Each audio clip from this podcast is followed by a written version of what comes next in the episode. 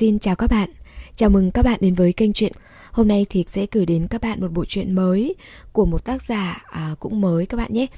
Bộ truyện có tên là Phố Dài của tác giả Thù Vĩ.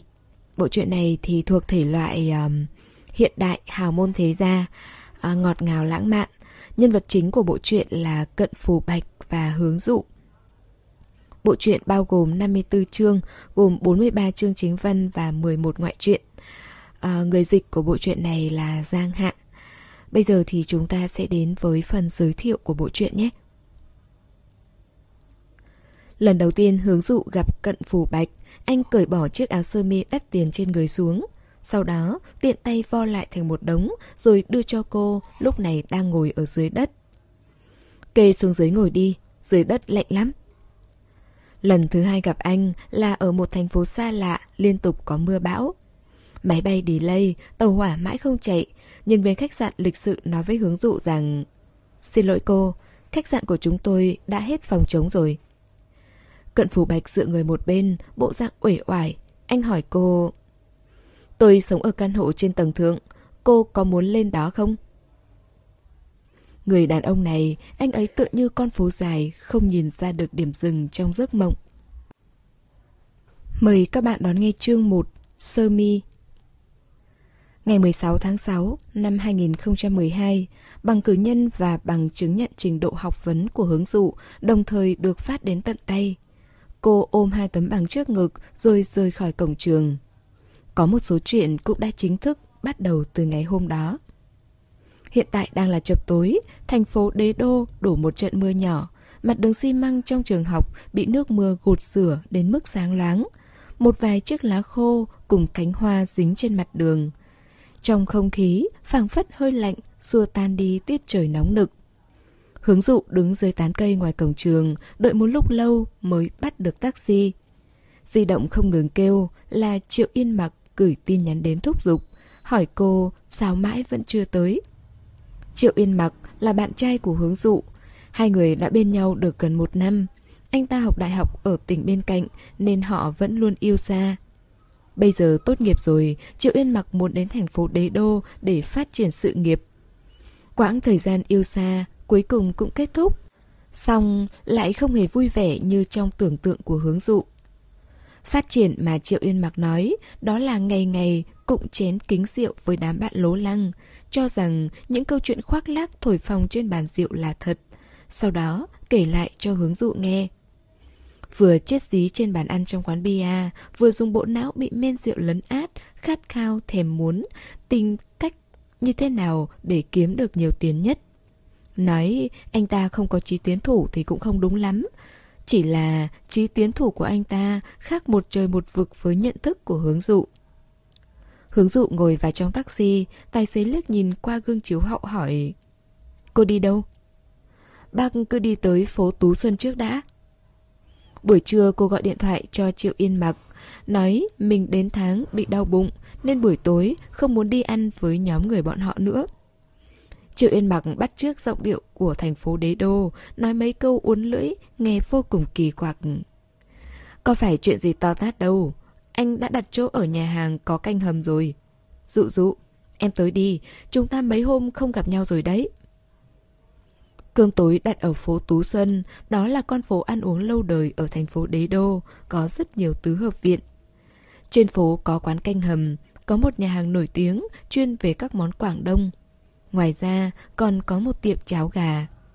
Hướng dụ không rõ là quán nào, cô gọi điện thoại cho Triệu Yên Mạc. Các anh đang ở đâu vậy? Quán thịt nướng phố Tú Xuân.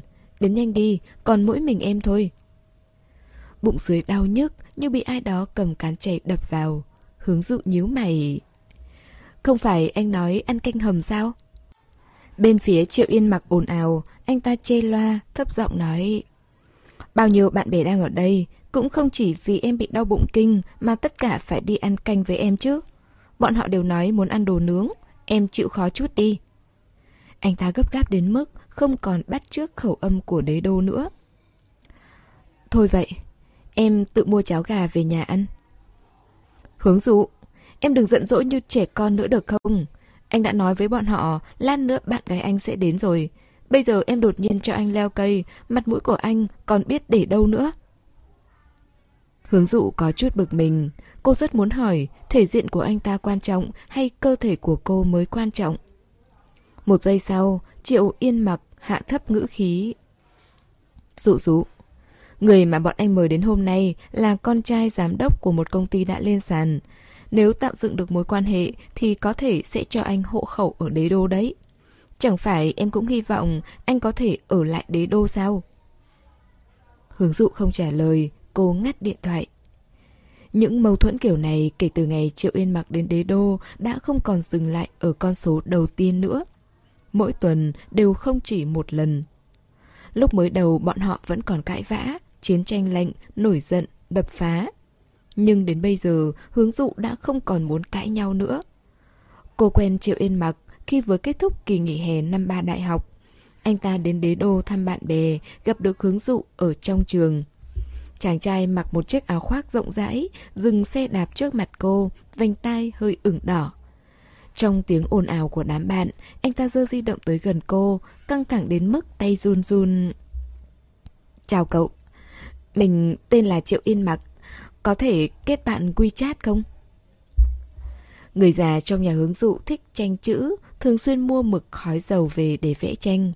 Thế nên hôm đó, không rõ là do hai chữ viên mặc khiến người ta quen thuộc hay bởi vì sự chân thành trong ánh mắt của Triệu Yên mặc, mà khi ấy hướng dụ đã đồng ý.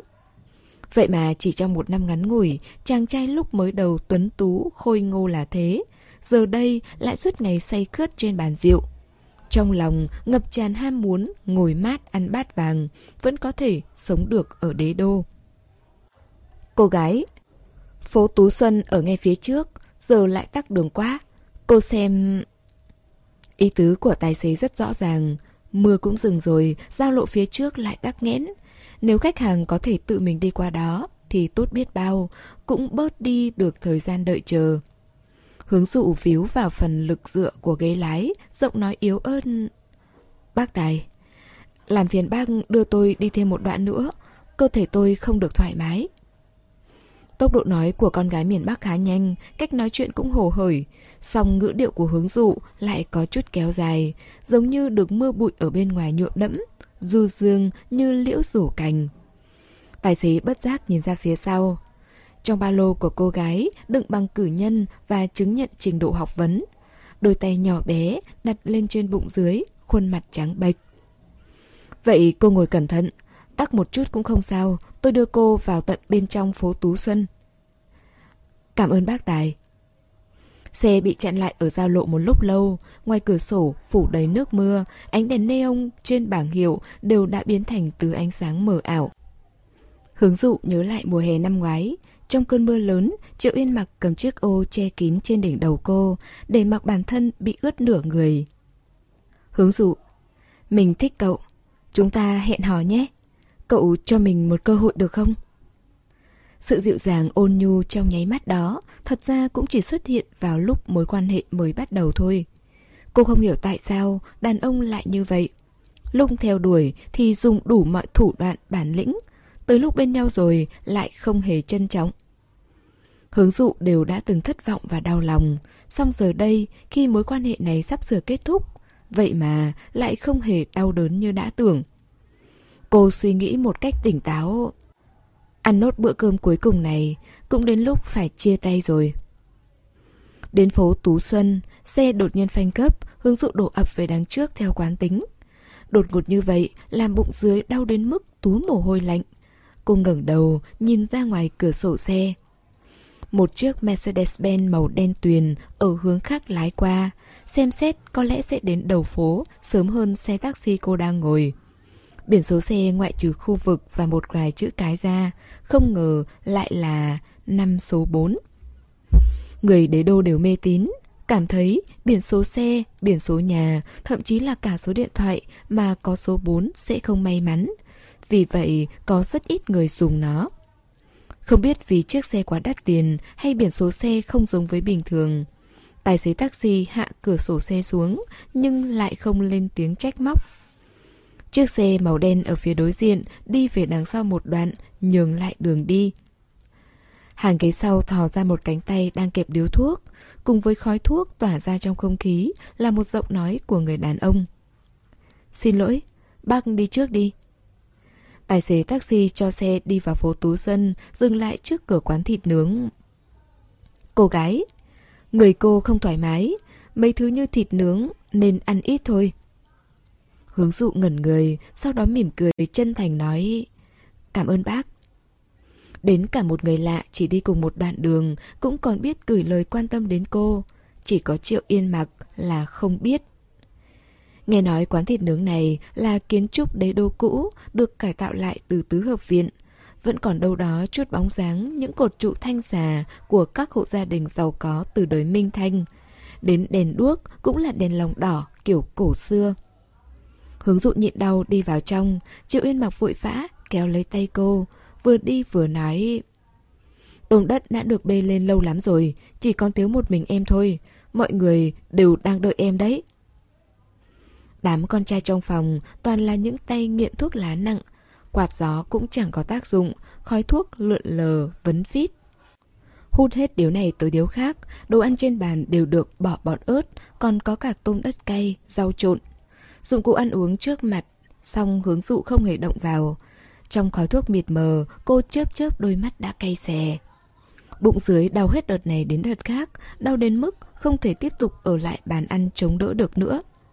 Cô kiên trì được khoảng 40 phút, Triệu Yên mặc cùng với mấy người khác đi vệ sinh quay lại. Trong hành lang truyền đến giọng nói khoác lác của bọn họ. Lúc nãy liếc thấy con xe có biển số xe là năm số 4 đấy, ghê gớm thật. Xe của người ta cũng là loại đắt tiền, S500 bản giới hạn cơ mà. Có ghê gớm đến đâu, chẳng phải cũng ăn chung quán với chúng ta đó sao? Tính là cái khỉ gì? Đúng vậy, đúng vậy. Sau này tiền chúng ta kiếm được rồi sẽ có cả thôi.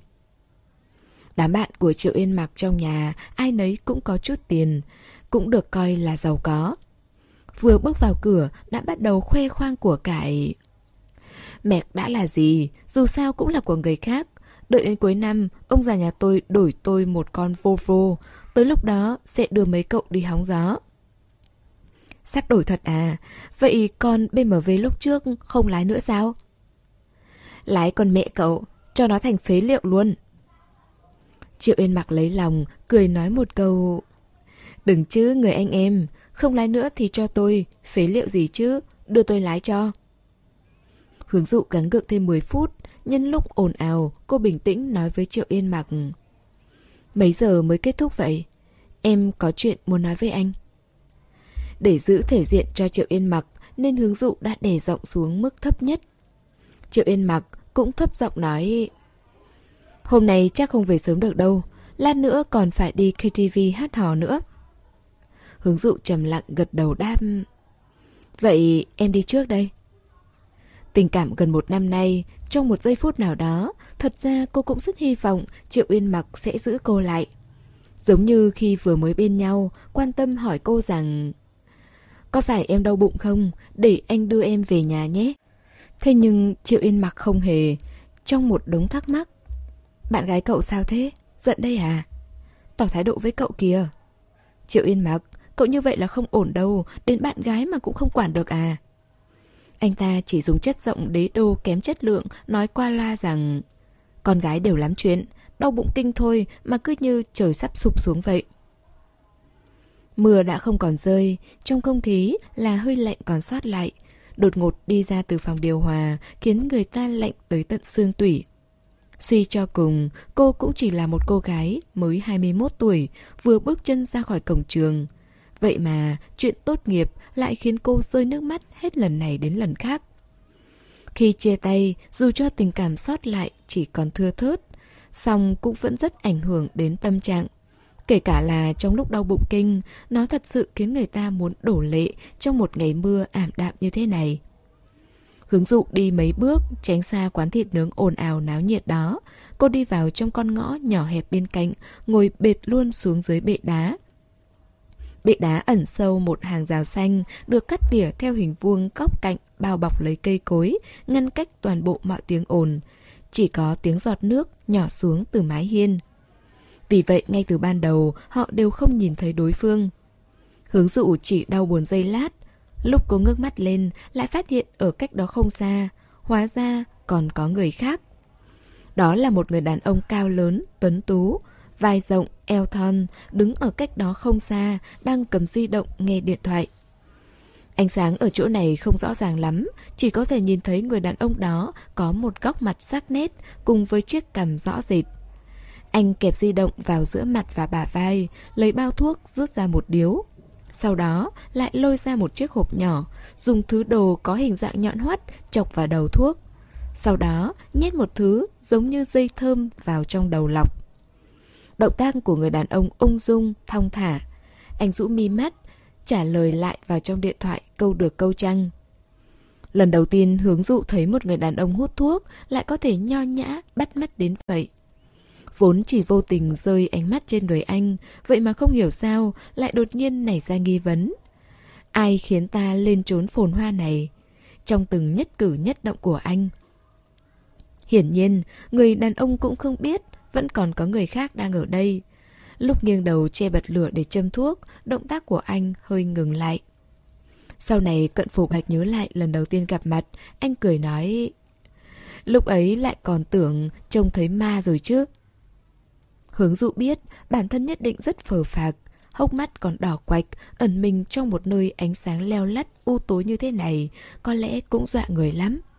Xong cô thật sự không có tâm trạng nói gì cả, đầu óc hỗn độn cứ nhìn người đàn ông đó chằm chằm. Người đàn ông châm lửa, cắn đầu thuốc, nhả ra một làn khói trắng. Anh cởi chiếc áo sơ mi đen khoác bên ngoài áo cộc tay, cầm trên tay rồi bước ra trước mặt hướng dụ. Bởi vì vẫn nhớ đến căn phòng ngập tràn khói thuốc, ghét cay ghét đắng lúc ban nãy, hướng dụ muốn nín thở theo bản năng. Xong giữa khoang mũi lại chỉ ngửi thấy một mùi thơm nhẹ nhẹ, cực kỳ dễ chịu. Anh tùy ý vo viên chiếc áo sơ mi lại rồi đưa cho hướng dụ.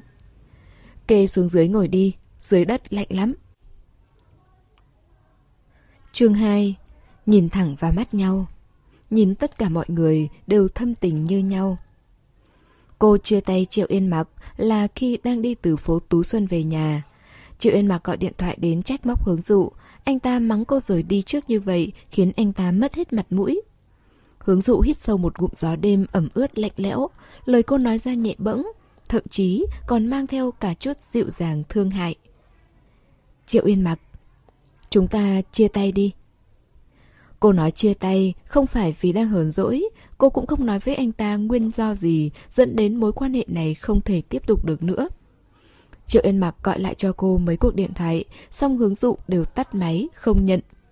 Cứ coi như cô nhỏ mọn đi, những bất mãn buồn đau mà Triệu Yên Mặc để cô phải trải qua. Giờ đây, cô cũng muốn trả lại cho anh ta hết.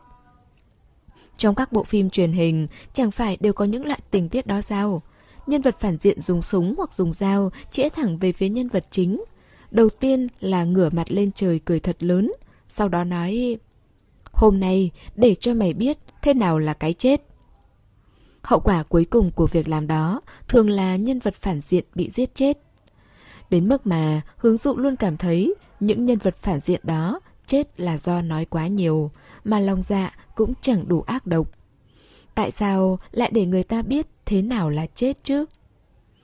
Mờ mịt không rõ ràng chẳng phải sẽ khiến người ta càng suy sụp hơn sao? Trong không khí là sự lạnh lẽo sau mưa, ba lô của hướng dụ bị bằng tốt nghiệp chọc lòi ra cả một góc nhọn. Cô cứ bước được một bước là cái góc nhọn đó lại chọc vào giữa eo. Cô ôm khư khư một chiếc áo sơ mi đen trong lòng, mơ hồ có thể ngửi được mùi thơm nhẹ nhẹ lưu lại trên vải vóc. Người đàn ông đó nói, Kê xuống dưới ngồi đi, Dưới đất lạnh lắm. Nói xong liền buông tay, Chiếc áo sơ mi mang theo nhiệt độ cơ thể ấm áp, Cứ thế rơi xuống cánh tay và đầu gối cô. Cũng chính vào lúc đó, Di động của người đàn ông lại vang lên. Anh hút thuốc, Vừa nghe điện thoại, Vừa rời đi. Đương nhiên Hướng dụ sẽ không kê chiếc áo sơ mi đó xuống để ngồi. Cô cảm thấy vô cùng khó hiểu Trước hành động đó của anh ta. Cô nghĩ có lẽ anh ta nhận điện thoại xong sẽ quay lại để nói rõ mục đích của hành động này. Hành động của con người chắc chắn đều phải có mục đích gì đó, đúng chứ? Giống như Triệu Yên Mặc, ngày ngày ăn nằm trên bàn rượu với đám bạn không ra gì, với mục đích đạt được tương lai rộng mở nào đó ở thành phố đế đô. Mà cô lựa chọn chia tay bởi vì cách hiểu về yêu và nỗ lực của hai người họ không giống nhau. Xong, hướng dụ ôm chiếc áo sơ mi đứng đợi ở chỗ cũ rất lâu, vẫn không nhìn thấy người đàn ông đó quay lại. Anh cứ thế, tùy ý đưa chiếc áo sơ mi này tặng cho một người lạ như vậy sao? Chỉ bởi vì muốn người lạ kê xuống dưới ngồi cho khỏi lạnh ư? Sau đó trong lúc bụng đau quằn quại, hướng dụ đã nghĩ rằng có lẽ đối với anh mà nói thì hành động này rất đối bình thường. Bình thường giống như cho một con mèo hoang chui từ trong bụi cỏ ra ngoài một cây xúc xích thơm ngon vậy. Nhưng có thế nào thì chiếc áo sơ mi này cũng không phải xúc xích. Logo đằng sau cổ áo là giá cả được thêu một cách sắc nét. Sau khi quay về ký túc xá, Hướng Dụ bị cảm lạnh dẫn đến sốt cao. Mấy hôm liền, nhiệt độ cơ thể cô liên tục lên đến 38 độ hơn. Trong cơn sốt cao, cô đã tiễn biệt tất cả các bạn cùng phòng. Và cũng trong nhiệt độ khiến toàn thân người ta bất lực này, cô đã nằm mơ thấy người đàn ông đưa cho cô chiếc áo sơ mi đó. Đợi tới khi cô hạ sốt, mọi thứ liên quan đến Triệu Yên mặc cũng theo cơn sốt bay đi cả. Chỉ để lại một vài tiếc nuối không mấy tình nguyện thừa nhận mà thôi. Tối đó, nếu không phải vừa đau bụng kinh vừa chia tay, thì có lẽ cô sẽ cảm nhận được sự rung động mà lâu lắm rồi mới lại có được. Triệu Yên Mặc vẫn liên tục gọi điện thoại đến, còn nhắn rất nhiều tin nhắn trên WeChat cho cô. Chỉ có điều, hướng dụ sạc đầy pin điện thoại, nhìn thấy tin nhắn cùng hàng loạt cuộc gọi nhỡ đã là chuyện của mấy hôm sau rồi. Trong WeChat, hiển thị đi hiển thị lại một câu chất vấn. Triệu Yên Mặc hỏi hướng dụ. Lúc trước cô nói sẽ đưa anh ta đến gặp đường tư trì, có phải là thật không? Hướng dụ xóa nick Triệu Yên Mặc, sau đó gọi một cuộc FaceTime cho người bạn thân từ nhỏ, đường dư trì. Đường dư trì là con nhà giàu chính hiệu, chứ không phải kiểu giàu nửa vời như nhà hướng dụ. Thật sự là rất giàu, giàu tới mức tiêu mãi không hết ấy. Từ ngày học mẫu giáo, đã được đeo ba lô nhãn hiệu cao cấp rồi. FaceTime rất nhanh đã được kết nối, khuôn mặt non trệt của đường dư trì xuất hiện trên màn hình di động. Anh ấy vừa lên tiếng là miệng lưỡi ngoa ngoét nói không ngừng. Gọi cho cậu mấy lần mà toàn thấy tắt máy, mình còn tưởng cậu thất tình đến mức nghĩ không thông, đã trở thành thi thể nằm tận dưới đáy sông rồi chứ. Hướng dụ bật cười đam. Không có chuyện đấy đâu. Đường dư trì phì một tiếng trong điện thoại, cách một màn hình cũng không quên làm tổn thương cô. Nếu thật sự nghĩ thông thì sao ban đầu lại chọn Triệu Yên Mặc? Vừa nhìn đã thấy chẳng đáng tin cậy gì. Mấy giây sau anh ấy lại căn dặn cô. Chia tay cũng chia tay rồi, cậu đừng có mà nghĩ đến việc quay đầu lại ăn cỏ cũ đấy. Mấy hôm nay chắc Triệu Yên Mặc không ngừng làm phiền cậu đúng không? Cứ kệ xác cậu ta đi. Hướng dụ nhớ đến lời chất vấn của Triệu Yên Mặc trong quy chat, đột nhiên bật cười. Cũng không đến mức gấp gáp liên lạc với mình, nhưng mà cậu ta có vẻ muốn gặp cậu hơn đấy. Mối quan hệ đi đến ngày hôm nay, những tin nhắn và cuộc gọi nhỡ muốn níu kéo của bạn trai cũ. Không hiểu là anh ta không biết con người thật của hướng dụ, hay là không biết quan hệ nhân sinh giữa người với người của hướng dụ. Đường dư chỉ nghe xong, cười ngặt nghẽo, không che giấu nổi vẻ vui sướng trên nỗi đau của người khác. Loại người như Triệu Yên Mặc vừa nhìn đã biết cậu ta bị mấy thứ như đại học là xã hội, quan hệ quan trọng hơn nỗ lực tẩy não lâu rồi. Mình chả nói với cậu từ sớm rồi còn gì. Còn mình cũng đã bảo cậu phải học hành đàng hoàng cho tử tế, mà cậu có nghe đâu. Cuối cùng vẫn bị ném qua tận bờ bên kia đại dương đó thôi. Thì chuyện cũ bao năm rồi, cậu còn muốn nhắc lại đến khi nào nữa hả? Đường Dư Trì không muốn nhắc lại đến chuyện anh ấy đi đại học được 200 điểm rồi bị bố mẹ tống ra nước ngoài. Vậy nên nhanh chóng đổi chủ đề. Mình thấy cậu thất tình mà vẫn tự do tự tại quá đấy, vẫn còn biết mua đồ hàng hiệu cho bản thân nữa. Hướng dụ nhìn theo ánh mắt của đường Dư Trì ra phía sau cô. Cô nhìn thấy chiếc áo sơ mi đen đang được treo trên móc áo. Dấu vết sinh hoạt trong ký túc cũng chẳng còn nữa, áo sơ mi treo trên cửa tủ cũng tự nhiên trở nên nổi bật hơn. Cô có một cảm giác vô cùng áy náy đối với chủ nhân của chiếc áo sơ mi này. Dù sao, chia tay là bọn họ. Song cô và Triệu Yên mặc đều không hề tổn thất chút nào. Chỉ có người đàn ông lạ mặt đó, trong cơn mưa đêm để tỏ ra một chút dịu dàng mà đã bỏ luôn chiếc áo sơ mi trị giá lên tới tận 5 con số. Nhặt được đấy. Hướng dụ nói qua lại tình tiết ngày hôm đó. Đường dư chỉ hỏi tốt nghiệp xong, hướng dụ có dự định gì. Cô nghĩ ngợi rồi nói mình phải nghỉ ngơi, đi chơi một thời gian cho đã. Bạn trai không có thì không có, tốt nghiệp xong đi du lịch một mình, càng thoải mái, tự do hơn.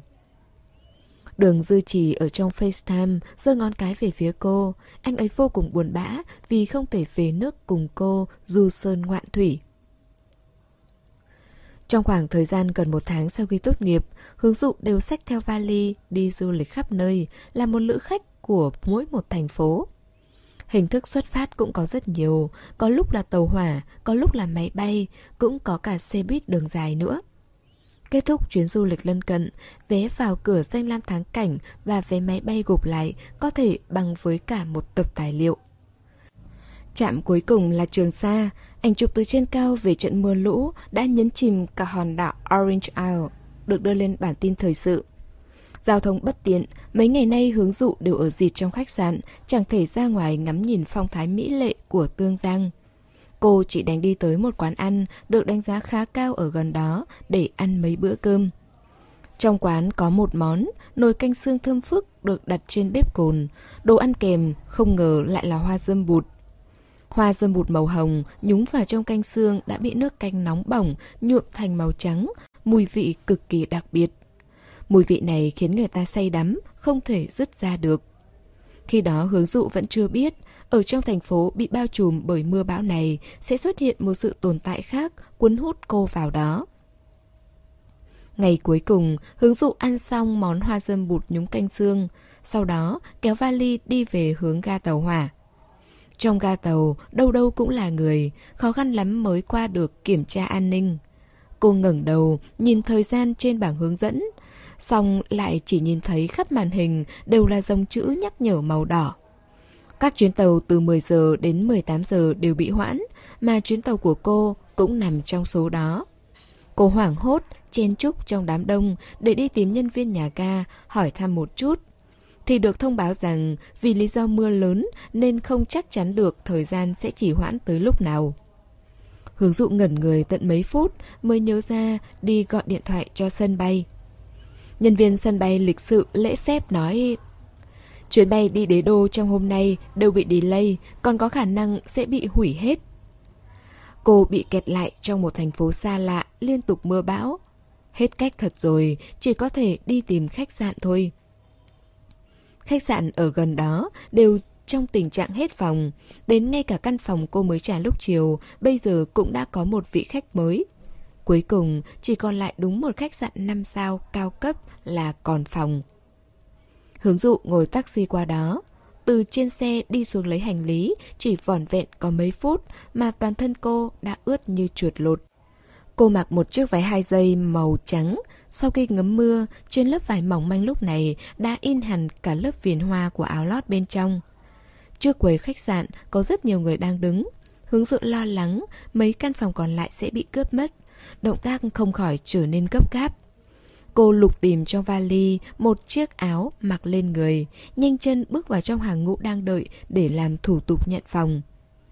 Đứng vững trong đám đông, hướng dụ mới phát hiện chiếc áo mà cô lấy bừa mặc lên người lại chính là chiếc áo sơ mi đen của người đàn ông lạ mặt đó. Khi ấy, đồ đạc trong ký túc đều đã được gửi về nhà, chỉ có duy nhất chiếc áo sơ mi này là còn sót lại.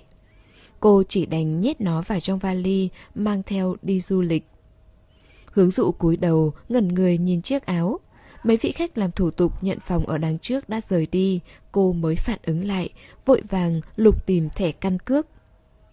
Người phụ nữ mặc đồng phục khách sạn ở trong quầy có phần áy náy nói Xin lỗi cô, khách sạn chúng tôi đã hết phòng trống rồi. Chẳng có ai chú ý đến một người đàn ông mặc đồ ngủ nâng cánh cửa ngăn cách của quầy tiếp tân, thản nhiên, thuần thục bước vào trong quầy, tay kẹp điếu thuốc, đứng dựa một bên. Hướng dụ cầm thẻ căn cước, hoảng sợ ngước mắt. Tóc mái bị nước mưa thấm ướt đã được cô vén gọn sang một bên để lộ ra vầng trán nhẵn mịn. Ánh mắt đó của cô vừa ngỡ ngàng vừa lẻ loi. Khoảnh khắc hướng dụ ngẩng đầu, cận phù bạch đang dựa ở quầy tiếp tân bỗng nhớ đến một cảnh trong bộ phim Cướp biển Caribbean. Chiếc bè gỗ lênh đênh trôi nổi trên mặt biển, đâu đó sâu dưới đại dương xuất hiện bóng hình của nàng tiên cá với khuôn mặt thấm đẫm nước. Ánh mắt khờ dại ngây ngô nhưng lại quyến rũ đến kinh người. Hướng dụ rơi vào hoàn cảnh không có nơi để ở, cô nhất thời không biết phải xử lý như thế nào. Nhân viên quầy tiếp tân vừa quay đầu đã bị một thân hình dọa sợ chết khiếp, mặt đỏ hết cả lên. Sau đó chỉ vào tấm biển. Không phải nhân viên thì không được phép đi vào, cung kính khuyên nhủ. Anh Cận, sao anh lại vào đây nữa vậy? Người đàn ông đó đáp Thay ông chủ của các cô giám sát công việc. Hướng dụ vẫn đang không biết phải làm sao. Trong vô thức cô nhìn theo tầm mắt của nhân viên tiếp tân. Ánh mắt cô liếc tới người đàn ông mặc đồ ngủ Mà anh ta cũng đang nhìn cô. Người đàn ông và cô nhìn thẳng vào mắt nhau dáng vẻ thong thả, chậm rãi Nhét thứ gì đó vào trong đầu lọc thuốc lá. Sau đó châm lửa, nhả ra một làn khói xám đục khi ánh mắt anh dán chặt vào cô, trong ánh mắt thấm đượm vẻ chiều mến thâm tình. Như thể một giây sau, anh sẽ giữ lấy gáy cô rồi đặt xuống một nụ hôn thật sâu vậy. Sau này hướng dụ đọc được một bài viết thảo luận về trai đều ở trên mạng. Có người nói, trong ánh mắt của trai đều có một sức quyến rũ huyền bí. Nhìn tất cả mọi người đều thâm tình như nhau. Hướng dụ tự cho là như vậy. Chỉ có điều, giờ phút này cô vẫn chưa nhận ra người đàn ông đang nheo mắt nhìn mình qua đám khói mờ ảo lại chính là chủ nhân của chiếc áo sơ mi cô đang mặc trên người. Các bạn thân mến, chúng ta vừa đón nghe phần 1 của bộ truyện Phố Dài của tác giả Thù Vĩ. Cảm ơn các bạn đã dõi theo và ủng hộ kênh truyện. Hẹn gặp lại các bạn ở phần 2. Để ủng hộ kênh Quý vị có thể để lại bình luận, cũng như chia sẻ, hoặc có thể ủng hộ tài chính trực tiếp về các địa chỉ đã được ghi ở phần mô tả.